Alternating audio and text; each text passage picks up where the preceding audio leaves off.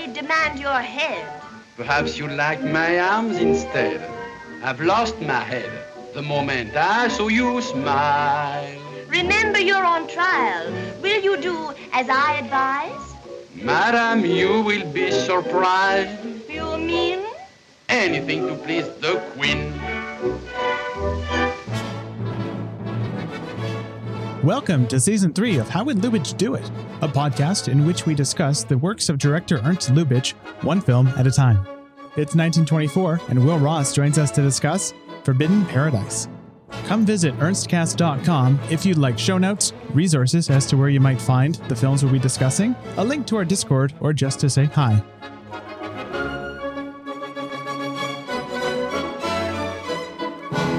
So we are back here with Will Ross. You're returning from our journey to the Wildcat. And now we're back Yeah. with Forbidden Paradise, another film starring Pola Negri. Another strangely titled film.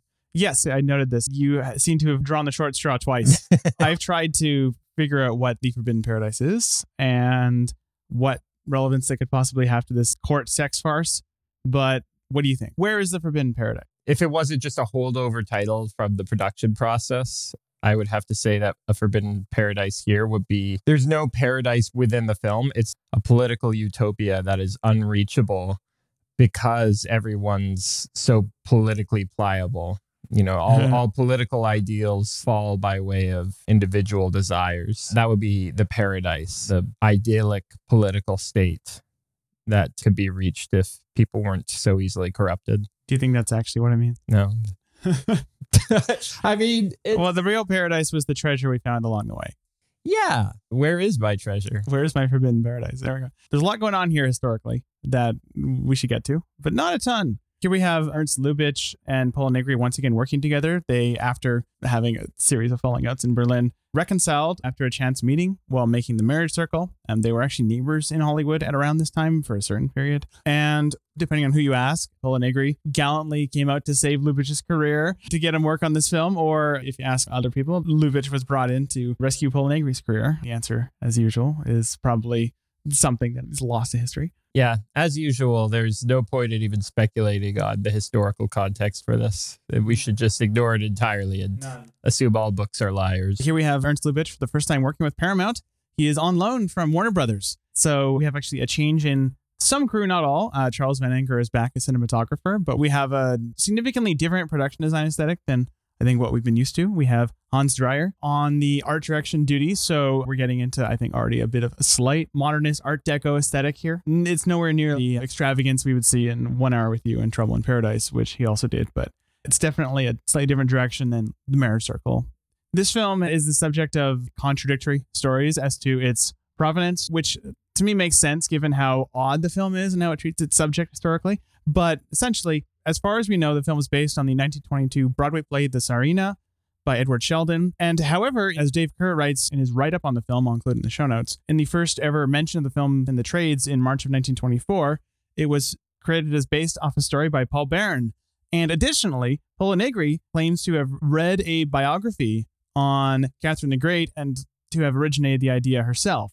So we have some mixed info as to the provenance of this film, but uh, you know, probably likeliest it's based off the Tsarina because that's what more sources say, and that makes it better. But no, and this actually manifests in the film, and we can get into that now. The film is about a monarch named Catherine. She's the head of state of a vaguely Russian nation that is credited as a small European kingdom in the film. So we're in Lubitsch land.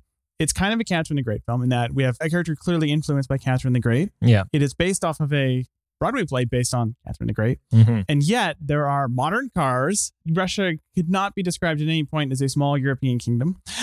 Yeah. And there are very few parallels to the specifics of Catherine the Great in this movie, aside from her reputation as sleeping with her head of the guard. It's in the line of his pastiches of Euro countries. It would have a ton more political baggage to it if it were set in any particular country.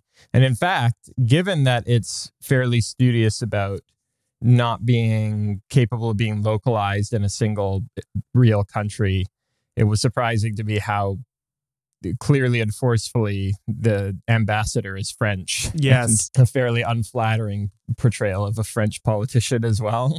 But for Lubitsch, maybe it's flattering. I don't know.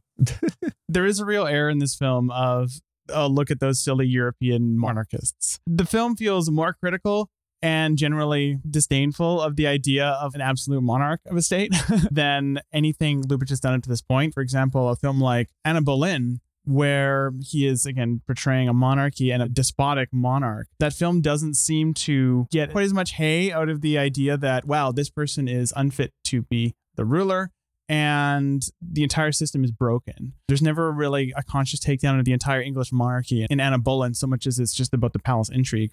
And this feels like a satire of the entire idea and also of Yeah. revolutionaries, we should add. This is why there's all the modernist trappings within the film, right? You have the contrast between the palatial elements and the existence of cars and other things, right? Mm-hmm. And I think it's largely to just emphasize the idea of this whole political sphere as absurd. I mean, you have the repeated gag of the checks that are guaranteed by American bankers, right? Mm-hmm. Which, besides being a bit of pandering to American audiences Yeah. and the stability of America, there's a genuine intellectual point there of the rise of the American economy relative to certain out of date European customs and systems. That's the reason why it's both unspecific to any particular European country and specifically set in a 20th century context of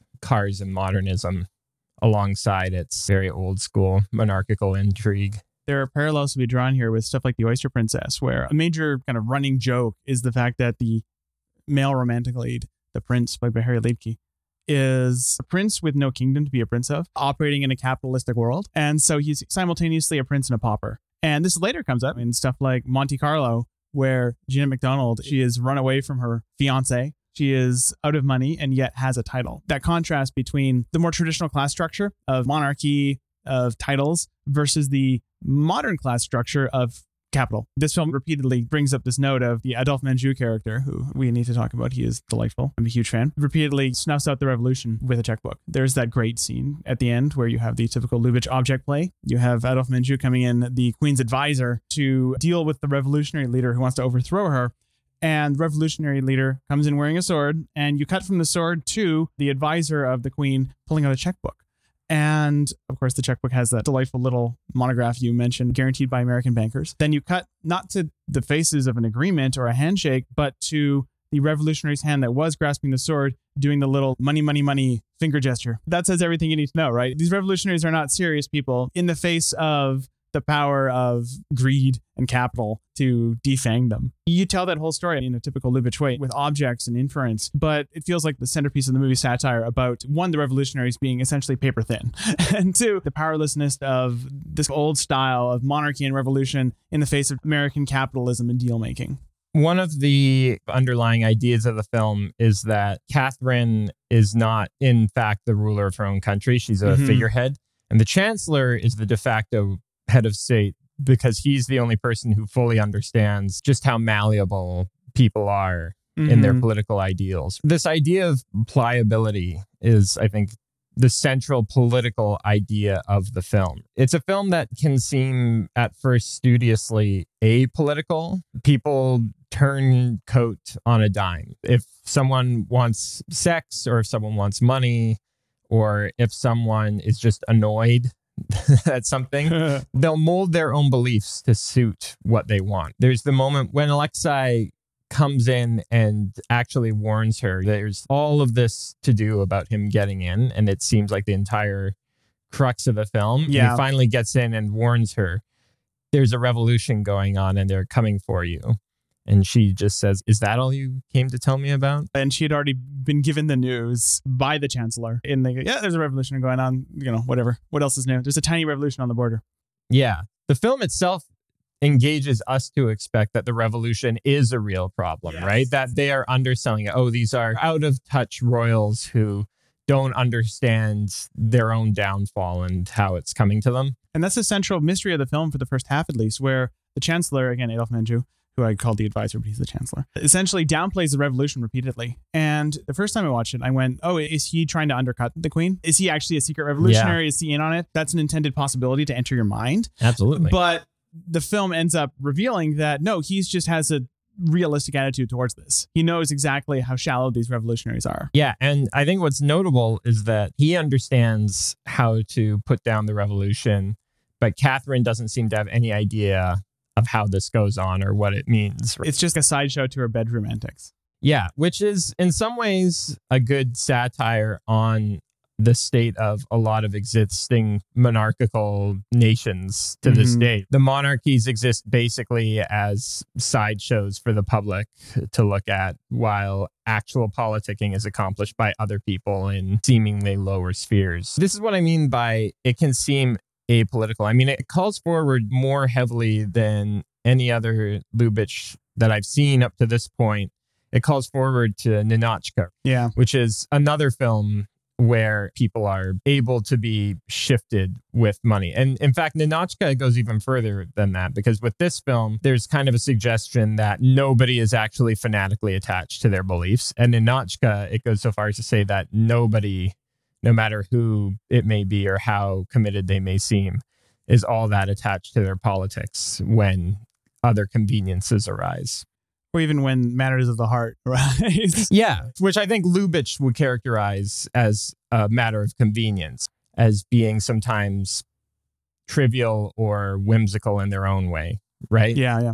That's not necessarily always how he presents them. He presents them as romantic, even in this film. The romance between Alexei and Catherine, it's presented as a tragic thing. Sort of.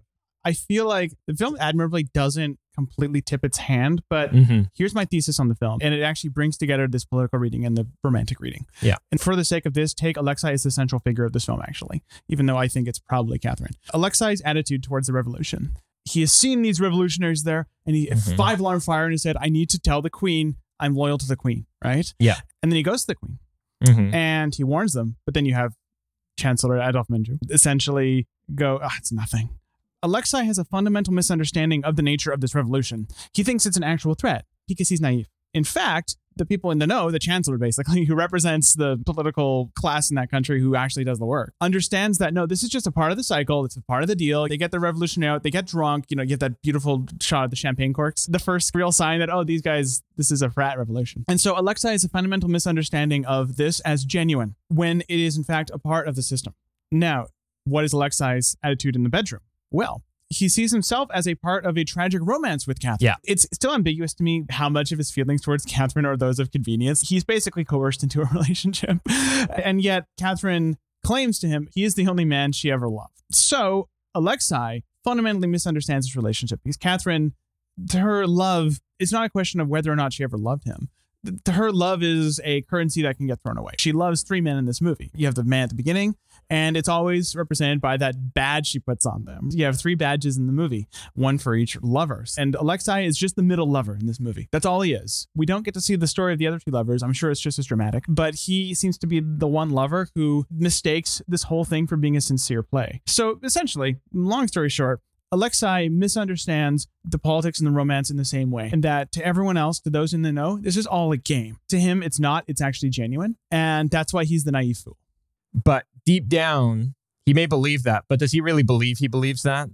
Do you get what I'm saying? Where there's this lying to yourself element. Oh, he's lying to himself. play. I mean, otherwise, how would he suddenly turn on her so quickly and join the revolutionaries for like five minutes? which is different than naivete, right? Yeah. Naivete would imply that he's not capable of turning on a dime like that. But I think there's this self deception at play along with the external deception. And this is why I think the film ultimately really works for me great. Why I think we have to talk about its ending a little bit when we talk Yeah. about these things. You mentioned that he's the middle lover and that he's no more or less important than the person who comes before or after him. But I think the the movie's a little bit more ambivalent on this point. Yeah, it's not as clean cut. I want to make clear I'm presenting a slightly reductive reading, but I think the film does problematize that. And can you explain to me why? it problematizes it as far as I can tell. Maybe you have a deeper reading, but as far as I can tell, it problematizes it largely through Pola Negri's performance as Catherine, where after he in a jealous fit, decides to quote unquote betray her to the revolution. The revolution turns out to actually have already been quelled, and all the revolutionaries have arrived at the palace to swear fealty to the queen.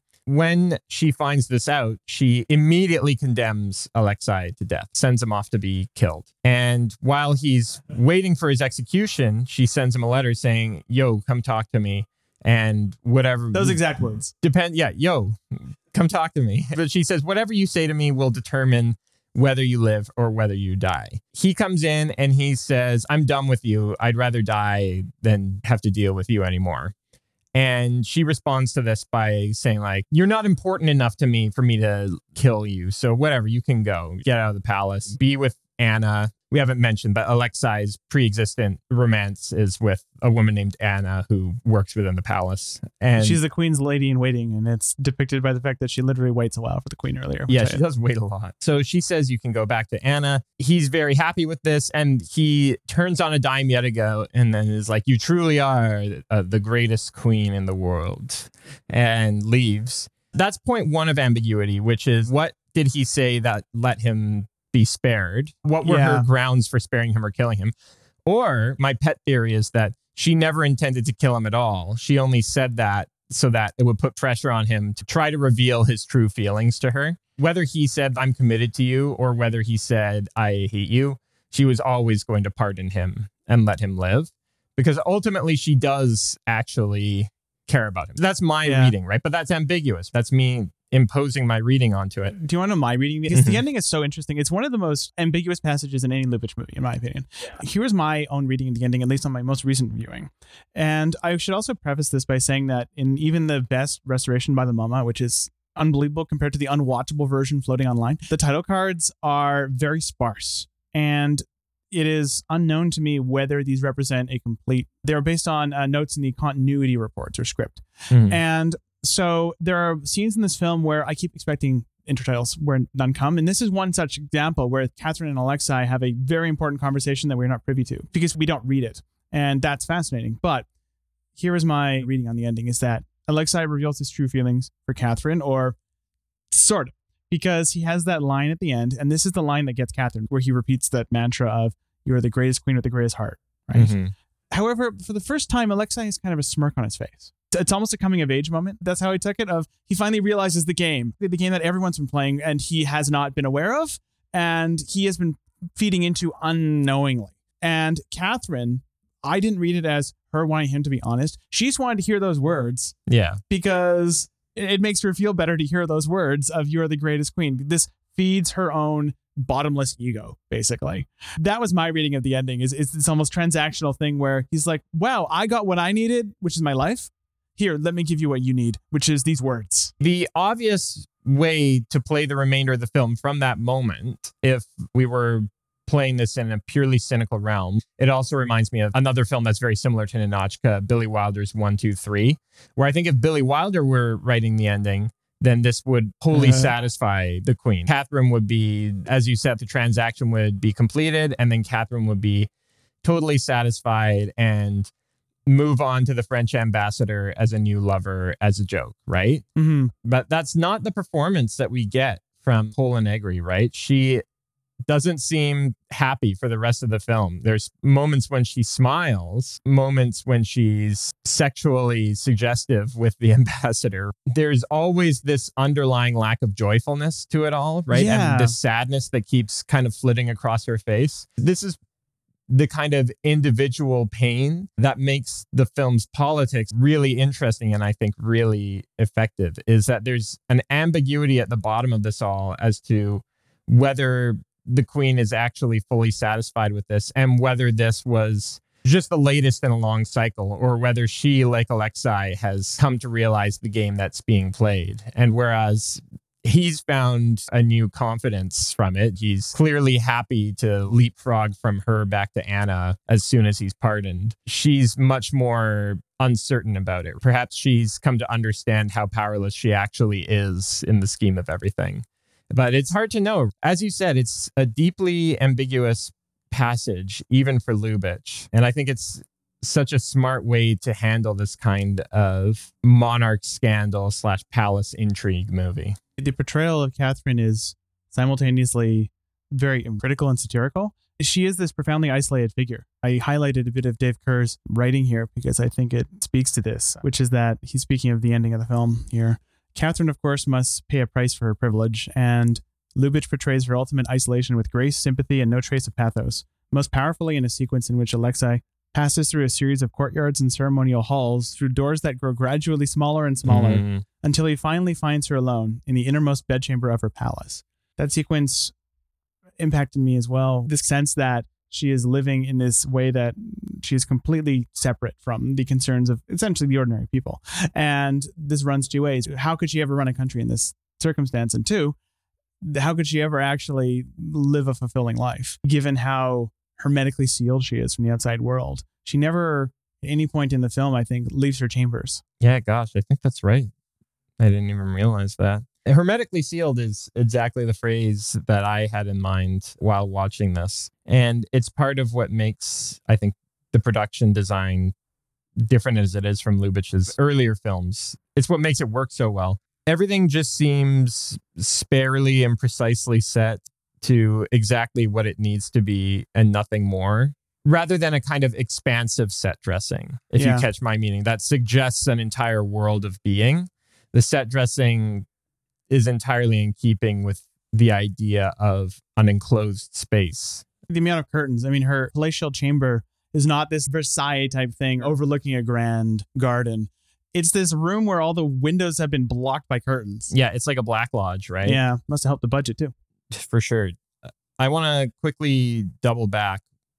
We've talked a little bit about some of the visual construction of the film and the doors and such, but I just want to note how great a lot of the cutting in the film is. We watched this on a copy provided by the Museum of Modern Art that's been restored very impressively. There's one sequence that we'll talk about that was digitally restored. And there's a number of moments, especially towards the I think sixth or seventh reel, kind of that. There's one reel where there's a jump cut every like second or so. Mm, yeah, That is one asterisk we should put on this is that for this period in Lubitsch's career, a more theoretical than usual watch. yeah. This film is compromised. I'll say that I enjoyed it a lot more than I do usually similarly compromised silent films. But it's just a beautifully cut film, and a lot of that is down to how well staged it is. Those long sequences of discussions without intertitles. I mean, the the sequence that most struck me for its lack of intertitles is the whole range of time when Alexei is being initiated into the palace's echelons, where you have Menjou saying, No, he's crazy, don't let him in. and you have Catherine going, "Hmm, How wonderful, right? All this stuff. And there's intertitles in there, but long passages of back and forth between all three of them happen with no intertitles. And Yes. it's just entirely Yeah. dependent on performance, number one, and most obviously, but also the cutting rhythm, right? Sometimes when you talk about cutting like this in context of silent films, it can sound a little bit like you're grading on the curve. Oh, it's so expertly cuts between two shots and wides to a medium to a close up at the right and then bounces back out. This is a craft that I truly admire even in films made in 2023. This can sound like a rudimentary compliment, but I really don't mean it that way, which is it really does do a great job of cutting at precisely the right moments between wides and mediums and close ups and bouncing back to the wide. Every time it does it, it feels rhythmically right. It feels in tune with the performances. And that's more difficult to accomplish when you don't have a soundtrack in order to guide the rhythm of the cuts. It can end up feeling very arbitrary when you're cutting without any dialogue taking place. I, I know this from experience. and the dialogue passages in particular are just gorgeously cut. But there's also the graphic cutting. The montage is really beautiful as well. So many great graphic cuts that are so striking. My favorite cut in the entire movie is when Alexei and Catherine embrace for the first time. She rushes into his arms. It's a cowboy shot or it's a two shot filmed from the waist up of the two characters. And they come together in profile from the sides of the screen into the center. A pretty typical embrace moment. And then it cuts from that to an exterior shot, a very wide shot where Anna is sitting outside of the queen's chambers looking through the window. The curtains close as she's sitting watching, and then she stands up, and that's how she realizes what they're doing inside. And so she realizes they're in a, in a Lubitsch movie. yeah, exactly. And she's seated in front of this pond that frames her beautifully with this acute angle. The cut takes place across two different tints, where inside the chambers it's tinted more yellow sepia, and then outdoors it's night blue. And it's just this stunning, really tragic feeling cut. Some soldiers come and say, Garden's closed, it's time to leave, i.e., the Queen's, these are her getting it on hours, you have to leave. The curtain things means the sex. yeah, exactly. That's my imitation of Pauline Starke. An incredible cut. And I think it's the best in the movie. It's very showy, but there's so many other great moments of cutting, even during some of the reel where there's, as you said, a jump cut every second or two even within there, there's a lot of really striking cut moments. And it's just, I don't know. Full disclosure, I haven't watched every single film that you've done for the podcast. you haven't? Point. How dare you? I know. But of all the Lubitsch I've seen, this is the film that I think was most consistently striking in its cuts. The moment when she's running away from Alexei as she's anticipating the revolution and she runs through this series of doorways and it just plays across these different axes where she'll be running from foreground right to background left and then it'll cut in closer. And she enters the frame running towards the same place from background left towards foreground right. And then it cuts again to the reverse that shows her looking out over the lookout that she's just run to. And she's now looking from right to left. So Mhm. there's just this awareness of using these graphical patterns to suggest confusion or to suggest scale or lack thereof. And just it's a very smart movie. And the palace never feels bigger than it does in that moment where she's been betrayed by alexei and is anticipating her own death at the hands of the revolution It's the one time we get that context, right? Yeah. The layout of the palace is never anything more than abstract. Yeah. But for most of the film, you kind of get this typical Lubitsch thing where Mhm. it's kind of a crappy palace, right? yeah And, and then suddenly it, it opens up into this wow, there's actual stakes here. this is a big place right It's a But- large place, money. Yeah, and it's where the minimal set dressing really pays off Yes. is in this moment. As I said, it's the first time when the palace feels really large, but it's empty. There's some paintings or tiles on the wall that are decorative, but the rooms that she runs through are completely flat, empty floors, completely flat, empty ceilings, no furniture to speak of. She runs up and down this very wide staircase with no one in it. There's a guard posted every, I don't know what it would even be, five or six rooms. And it really gets at the loneliness of her position. There's a great moment in the film when he tells her, You're so well protected, you know, you, you don't have to worry, you know, you have guards looking out for you. And he gestures over. We can see a silhouetted figure of a guard in another room Mhm. who's posted outside and is walking back and forth. And she looks at the guard and she just says, like, what if that guy one day decides he hates me and decides to kill me? It's the one moment before Alexei really turns on her. It's the one moment where she seems to be conscious of this idea of what if everything that's going on around me could all be changed at a moment? It's all for show, is all a play. It's so cool, right? Like it's so hard in a film, especially a film this brief, but it's so hard to make a film that is this sweeping and abstract about its political subject on one hand, and yet on the other achieves actual pathos for its characters, or at least for one character, and ties the consequences of those corrupt politics into the well being of a person, and does it for the incredibly privileged head of state in a way that doesn't feel as though it's simply just romanticizing the plight of the rich. As compromised as the viewing may be, it's why I really attached to this movie pretty early on and didn't get shaken off even with a small amount of Paul Walkering in one moment. We'll get to that in a second. I do want to mention that after having seen films like Madame du Barry and Anna Boleyn, which are Lubitsch's dead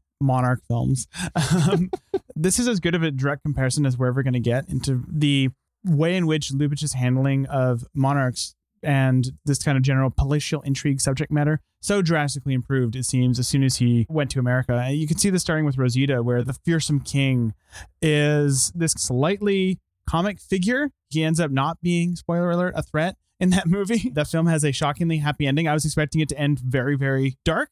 And it didn't.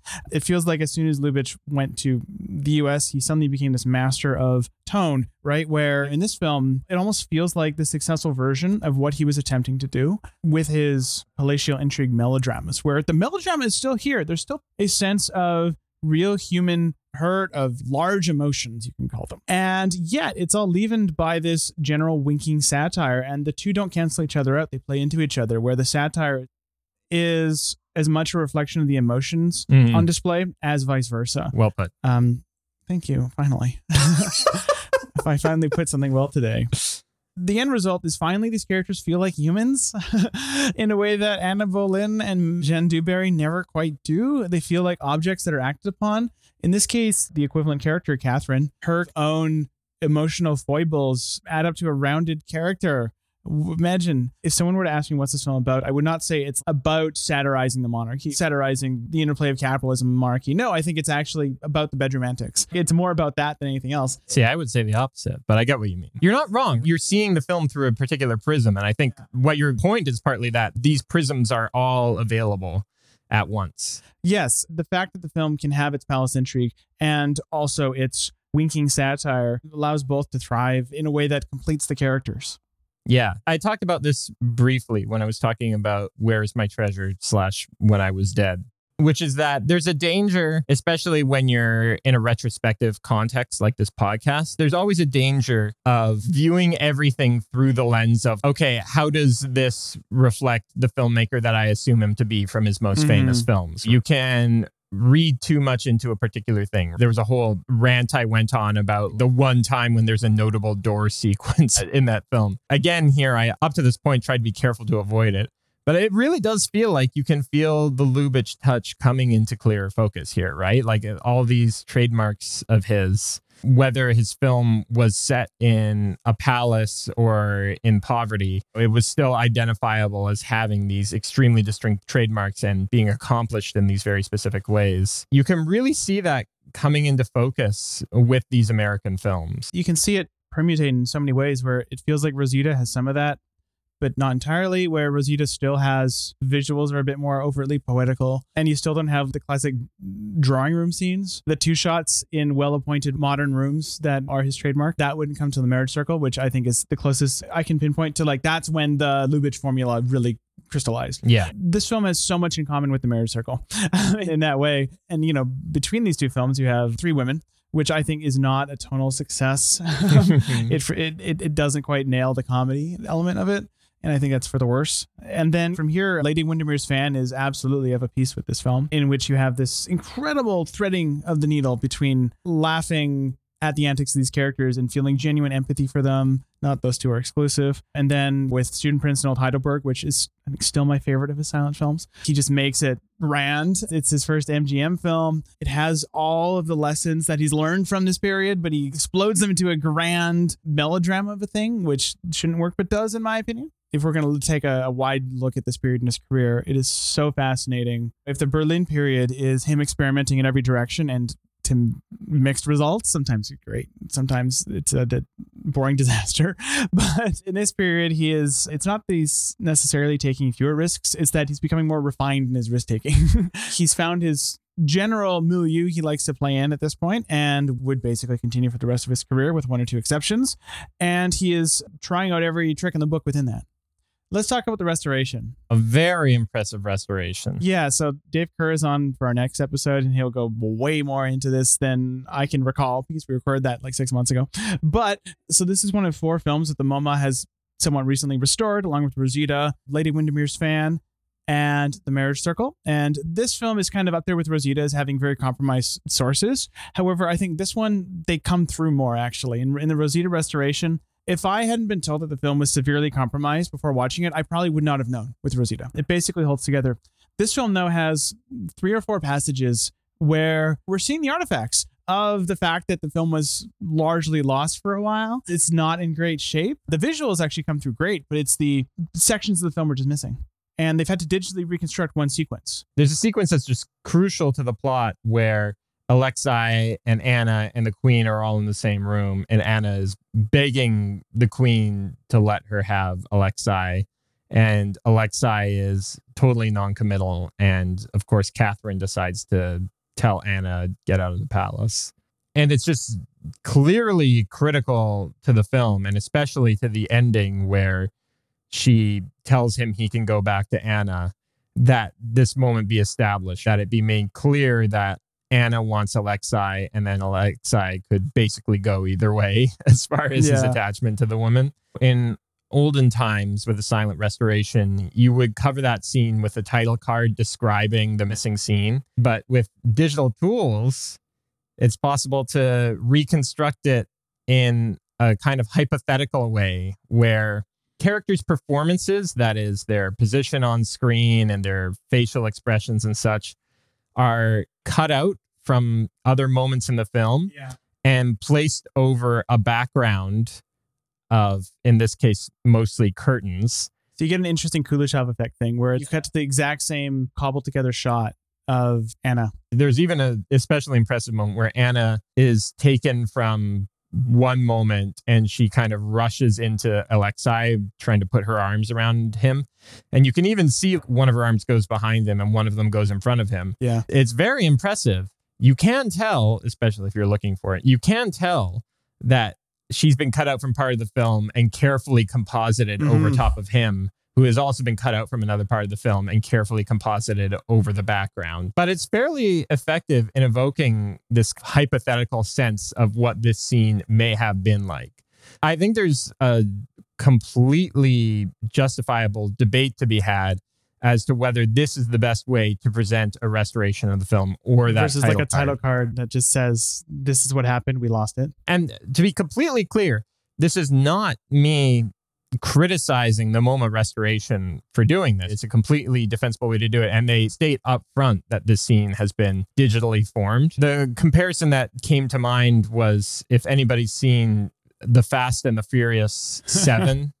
F7? was it 7? They're F- all the same to me. F7. I have no idea. I've never watched a fast film. they're all they're all the same. These movies are all the same. So I had to Wikipedia search it to confirm that.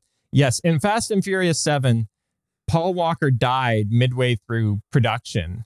And so they had to reorient the entire film to one, have a plot that worked with the limited footage of Walker they had, and two, that would function as a send off to the character because he leaves by the end. He does not die in the film, he just drives off, which you can debate the merits or problems of Fast and Furious 7 as a work of filmmaking in that light till the cows come home. But to focus specifically on the Paul Walker scenes, sometimes they did cart his performance from a given scene over into another scene. Sometimes they used his brothers as stand ins and put CGI over their faces. And this was before you had AI voice recreation. So that wasn't as available Mhm. in order to complete the film. And so sometimes he'll just be having conversations, and the conversations will make sense on paper, so to speak, but there will be that uncanny sense of, wait, that's a kind of a weird way for him to respond to that particular line of inquiry from Vin Diesel. They're like, oh, that's the weird reaction shot of Paul in that moment. This is way more in depth than my comparison, which is just that Simpsons episode where they use the outtakes from Milhouse when he plays a fellow boy to Rainier Wolfcastle's Radioactive Man. that's fun.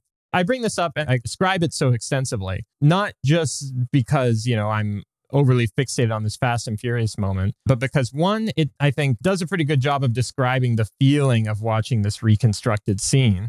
And two, because I think a lot of the aesthetic and ethical ideas about trying to reconstruct something this way overlaps. In one case, you have a dead person, Paul Walker, and in the other case, you have a dead scene in Forbidden Paradise. And in both cases, you're trying to resurrect them because the film doesn't really function Yeah. fully without them. And is it more right to just accept that that thing is gone? Or is it more right to just plaster a handful of scenes that Carrie Fisher did shoot for The Last Jedi over top of unrelated dialogue. The real question is is not the correct course of action in 2023 to train an AI model on the rest of the film Yeah. and tell it what the scene is missing and get it to recreate the scene. And that'll be interesting, right? When we That will be. Not to talk, talk about AI, but I actually think oh, like Oh, one of the good use cases of this is if there's 12 frames missing in a print. Yeah. I think that that's a pretty good use of it. Yeah. If you try to just cut out, for example, later in this film, you have the climax essentially, and it's, in my opinion, that's just a thing to watch, severely undercut by the fact that so many frames are missing in the climax that it's like pressing the skip button on VLC. That's exactly what I thought. Yeah, yeah, yeah. it's like trying to fast forward through the boring part of a movie, right? And imagine if you just train an AI on the footage that is there. This is me being speculating, but in like a couple of years, you're probably going to be able to do that seamlessly. You're 100% going to be that able to do opens that. opens up a whole, and that excites me. yeah. As far as a benign use of this profound thing I'm ambivalent about, film restoration could really benefit from this, hopefully. Or we could resurrect Peter Cushing. It raises questions that have been simmering for a long time about the distinction between a restoration that is presented for general consumption and a work of an archive. There is always the question of, well, if we're taking the footage from the negative, then we're presenting it at the quality of the negative, or even at the quality of a negative where we go in and digitally clean up all the little scratches Yeah. or errors. But no one at the time would have seen it in that quality. It's like the blue skies and the good, the bad, and the ugly. Yeah. They're there in the negative, but not really on the print. Yeah, I've been watching Twin Peaks lately and I keep on thinking, and it gets especially obvious when occasionally there's a video mastered shot when there's an effect or something that Yeah. not in the 35 millimeter negative. And I keep on thinking before 2014, nobody ever watched Twin Peaks this way ever. It's like the Star Trek thing, right? Where when they remastered the first two Star Trek series, they had two options, right? They could either cut to VFX shots Mm-hmm. that were basically, you know, old analog tape quality. Yeah. But because they scanned all the negatives and the restorations of the shows are gorgeous. Mm-hmm. Because they scanned all the negatives and reconstructed those TV shows that were designed, even the set design is designed for that low quality. Yeah. From the ground up, they had to redesign the VFX, and it's a different experience watching it now, not just because of the VFX, but because you're seeing it with a delivery exhibition system it was never designed for from production design forward. the film's restoration as it stands, which is not available as this is being recorded to the general public. Womp womp. It's a good occasion to bring up some of these questions about the ethics or the practices or the integrity of restoration. What I end up coming back to is as long as you have a clear and consistent philosophy surrounding fidelity to the original version, and of course, the question is, what form does that fidelity take? But as long as you have a clear form and philosophy in mind for that, that you hew to consistently, and you're transparent about that form and philosophy and how you went about achieving it, which we get with the restoration notes at the head of this, which I always love it. Some people hate it, but I love it when there's two minutes of restoration notes before the movie starts. Never a bad thing. In my yeah, I love it. The only time I mind it is if you're trying to fully recreate a theatrical experience, including trailers and stuff. I guess there's an argument to be made, but uh, generally speaking, I love it. Just put them before the trailers in that case, I guess. As long as you're doing that, then I'm fine with it because that allows one for the transparency and two for discussion to hopefully keep on working towards a more and more perfect version of a shared and open archive of all these old movies. in a perfect world, all these films would be restored, and also we'd have a purist version that's just okay. Here's what we have, you know, and then we have here's the most watchable version. Yeah, yeah, yeah. In case you want to just see it as a film and have that experience, there's truly no one way to do this. I think one great example is the MoMA's restoration of Rosita, which hmm I don't know if you got to the nighttime scene with the beautiful sparkle Yeah, effects. yeah, yeah, yeah, yeah. Those fireworks effects were done digitally. The print they had was monochrome. And so they obviously did the thing that we all, you know, everyone does when they restore these things, they digitally add the tinting. But at someone at some point, Dave mentioned to me, had the idea of digitally replicating the hand painted color effect on the fireworks. And the Mm. effect is stunning. I mean, it, it's, Yeah. it's incredible. It, I think it's the visual high point of the film Yeah. sometimes restoration becomes this almost collaboration where you can bring out what's already interesting in something. Well, I want to double back to your use of the word purist, even like a purist version of the movie, because what would that mean? Hiring an actual piano player to, to play some ragtime at their, their low budget Albuquerque cinema. With this film, it's all tinted, but they used materials where the restoration notes indicate that some of it had to be Inferred. yeah, some of the tinting had to be inferred from the existing notes and such. common. So a purist version, is it including that tinting or is it just showing what the restoration materials that you had Yeah. available looked like? And is it the lowest also- common denominator of what you know you know? yeah, and they also had limited intertitles, so they had to go back to old censors notes and such. So is the purist version just not having any of those intertitles, or only using sometimes the foreign s- intertitle? You know what I mean? Like the these questions of even what a puritanical version of these restorations would be just get so thorny. I'm glad you brought up the tinting because I think this film visually is held together by the tinting in certain ways. It's such it's so clearly a key part of the film's visual scheme because it immediately one it establishes location so well. The Queen's Palace is always a certain color. Certain outdoor areas are blue, purple, depending on the time of day. But uh, what I really want to single out are the nighttime exteriors because as we have discussed well in the Berlin period of this podcast, and will unfortunately encounter again when we find, for example, the student old Heidelberg, which feels like it should be tinted, and the current version is not. Nighttime scenes using the Berlin V lighting or even just broad daylight often don't play at all. You cannot tell what time of day it is. They don't establish the mood. It's a bit of a disaster. We see that on the Wildcat, actually. That's Yeah. it, probably the best example along with Meyer from Berlin. But as soon as Lubitsch moves to Hollywood, a few things happen. One, as in Loves of the Pharaoh, he's in a dark studio now, which means he can actually do nighttime exteriors on his interior studio set without broad daylight coming in. Two, they're also tinting it and using a variety of, in this case, pretty striking motivated sources. you have one shot in the nighttime exteriors that I just love where a car pulls up and the headlights are extended by what looks like a Fresnel lamp focusing. You have beautiful quintessential three point lighting of the era where sometimes a shadow will fall on the wall, whatever, but the backlighting is striking. And throughout, you have this beautiful tonal variance created by this specific combo of three point lighting and tinting. For example, you have that cut you mentioned between the Mhm. interior of the Queen's Palace, which is this almost suffocating orange. It feels like how I would like tungsten scenes and color correct everything to be almost like a little too warm and cozy so that it almost feels a little hellish. And something you cut to that nighttime exterior, which is this really bold blue. Our eyes work with memory colors. If we look at a certain color for long enough, our eyes acclimatize to that. And then if we cut away from that, the color contrast is magnified because our eyes are suddenly being given a hue that is opposed to that original hue. Every time it cut to the outdoors, it almost felt like a cool breeze for me. It's like, oh, we're finally out of this suffocating, suffocating room. Later on, you have the interesting play with motivated sources with the revolutionaries, where you have one pretty bold combination. We cut from the balcony where the revolutionary heads are, which is yellow, which again rhymes with the Queen's Palace. And then we have the actual common revolutionaries, the soldiers who expect to overthrow the queen, depicted with this blue. And again, that's lightly motivated by the fact that they're lit by moonlight and the aristocrats are on a balcony lit by what might be gas lights or something. That also connects it to this motif of outside and inside. You have inside the institutions, inside the palace, is always this yellow in some form or another, depending on the time of day. It might be a dull yellow or it might be a hot yellow. More often, though, the goings on outside of the palace, they generally happen at night in this movie. So we have this association with the common people and the blue of moonlight. It's the inner world and the outer world. I, I just loved what Enger and Lubitsch and everyone did to create that color rhythm because it's really striking. Oh, one more thing. I need you to acknowledge Mhm. I might. Adolphe Menjou.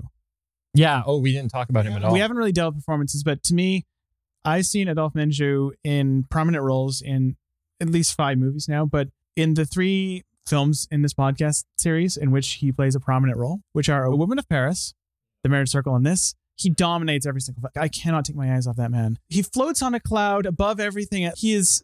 I've never seen someone so successfully give off this air of I'm just here for the laughs. He is so lovely. I love, just one of my favorite character actors from this period immediately. I mean, I think Pola Negri is handily best in show. Not to say he's not really good in this, but I'm glad you like him so much for reasons you laid out. It's totally in keeping with your proclivity for goblins in these movies. So that's great. he's not a goblin. He's he, he's helpful. He's he's chaotic good. He's a little bit, he's, you know, goblins can be good.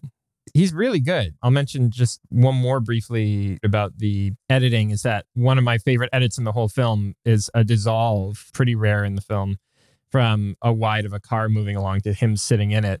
And he has this inscrutably ambivalent look on his face. And he rides almost universally between this kind of ambivalence and a knowing amusedness almost the whole way throughout the film. There's some moments when he's a bit stressed and worried when Alexei is first entering the palace, but otherwise there's a general sense that he's the one who really knows what's going on, which is what feeds into the impression that the film gives that maybe he's not on the level and he's coming back to tear down the queen's rule. I do think the film misdirects you a little, where that's the one time in the film he has a grave, solemn look in his face. Mhm. He's going to meet the revolutionaries, and you know, you think, Mhm. oh, is, is you know, is this the real him? Is that goofy thing a front? Yeah. But then you realize, no, that sullen face is the front. Yeah. And the real him is this goofy chancellor. He keeps the whole thing afloat. He has a good humor about it, and generally a guy who knows what's up in Lubitsch land. Yeah. I think Pola Negri is very good in this. I think this is probably the best performance I've seen her give. And that's not a backhanded thing. I think she's generally very good. I think what I find very rewarding about this particular Pola Negri performance is that she acquits herself so well to the 20s Hollywood style of acting in comparison to the pantomimic style of acting. Because you've seen her Yeah. at her most pantomime 1910s style in The Wildcat, right? And she's literally flailing her arms for most of that movie. Her body is just contorting itself. It's this full on wide shot performance, right? She's a lot of fun in that. Yeah. Yeah, and I think she's great in that. And this is not a wide shot movie. This is a close up movie. And suddenly she is still a ham. she's still a ham, but she's a ham in close up. She uses her face. And I do think if I have one criticism of this performance, perhaps it's that I think she she has a stock trick that she uses to portray lust that she really really leans on. And i think it's a great trick but i uh, occasionally i'm like is this a shot from earlier in the film? So again that that's my little note of question but i think she's pretty much great in this i just yeah you're right. I love goblins and Adolphe Menjou maybe my favorite character type in movies is the character who seems to exist outside the conflict of the film. And that's why i love Felix Bressart because that's his character in shop around the corner. I mean Yeah. i love him for a million reasons but in shop around the corner his whole character is he has this indomitable ability to not get invested in any conflict. That's his character, if you had to describe it. And that's why we all love Felix Bressart and Shop Around the Corner, and we all talk about him constantly. Adolphe Menjou is like the 20s dramedy version of that. But he's basically about two, he's one or two steps removed from Groucho Marx.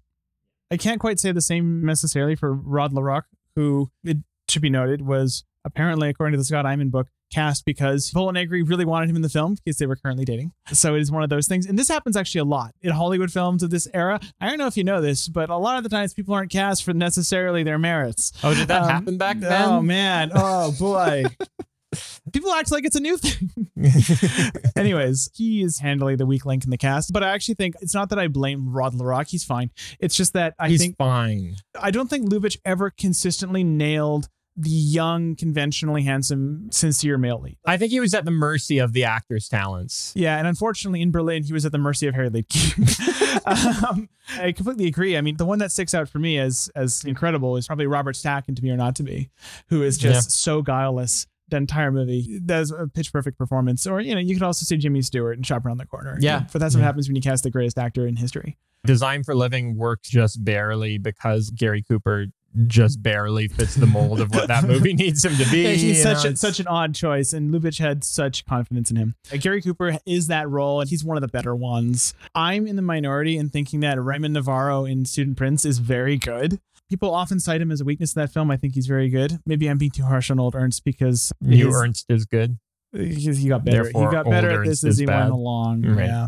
We're at an inflection point, right? Where the Ernst of Berlin has pretty much fully transformed at this point into the Ernst of Hollywood. Yeah. And the bandwidth for what he's trying, as has been noted a lot of times, is narrowed, but he is finding so much nuance within that narrower bandwidth to do really incredible things. He's still a different filmmaker every film in a meaningful way.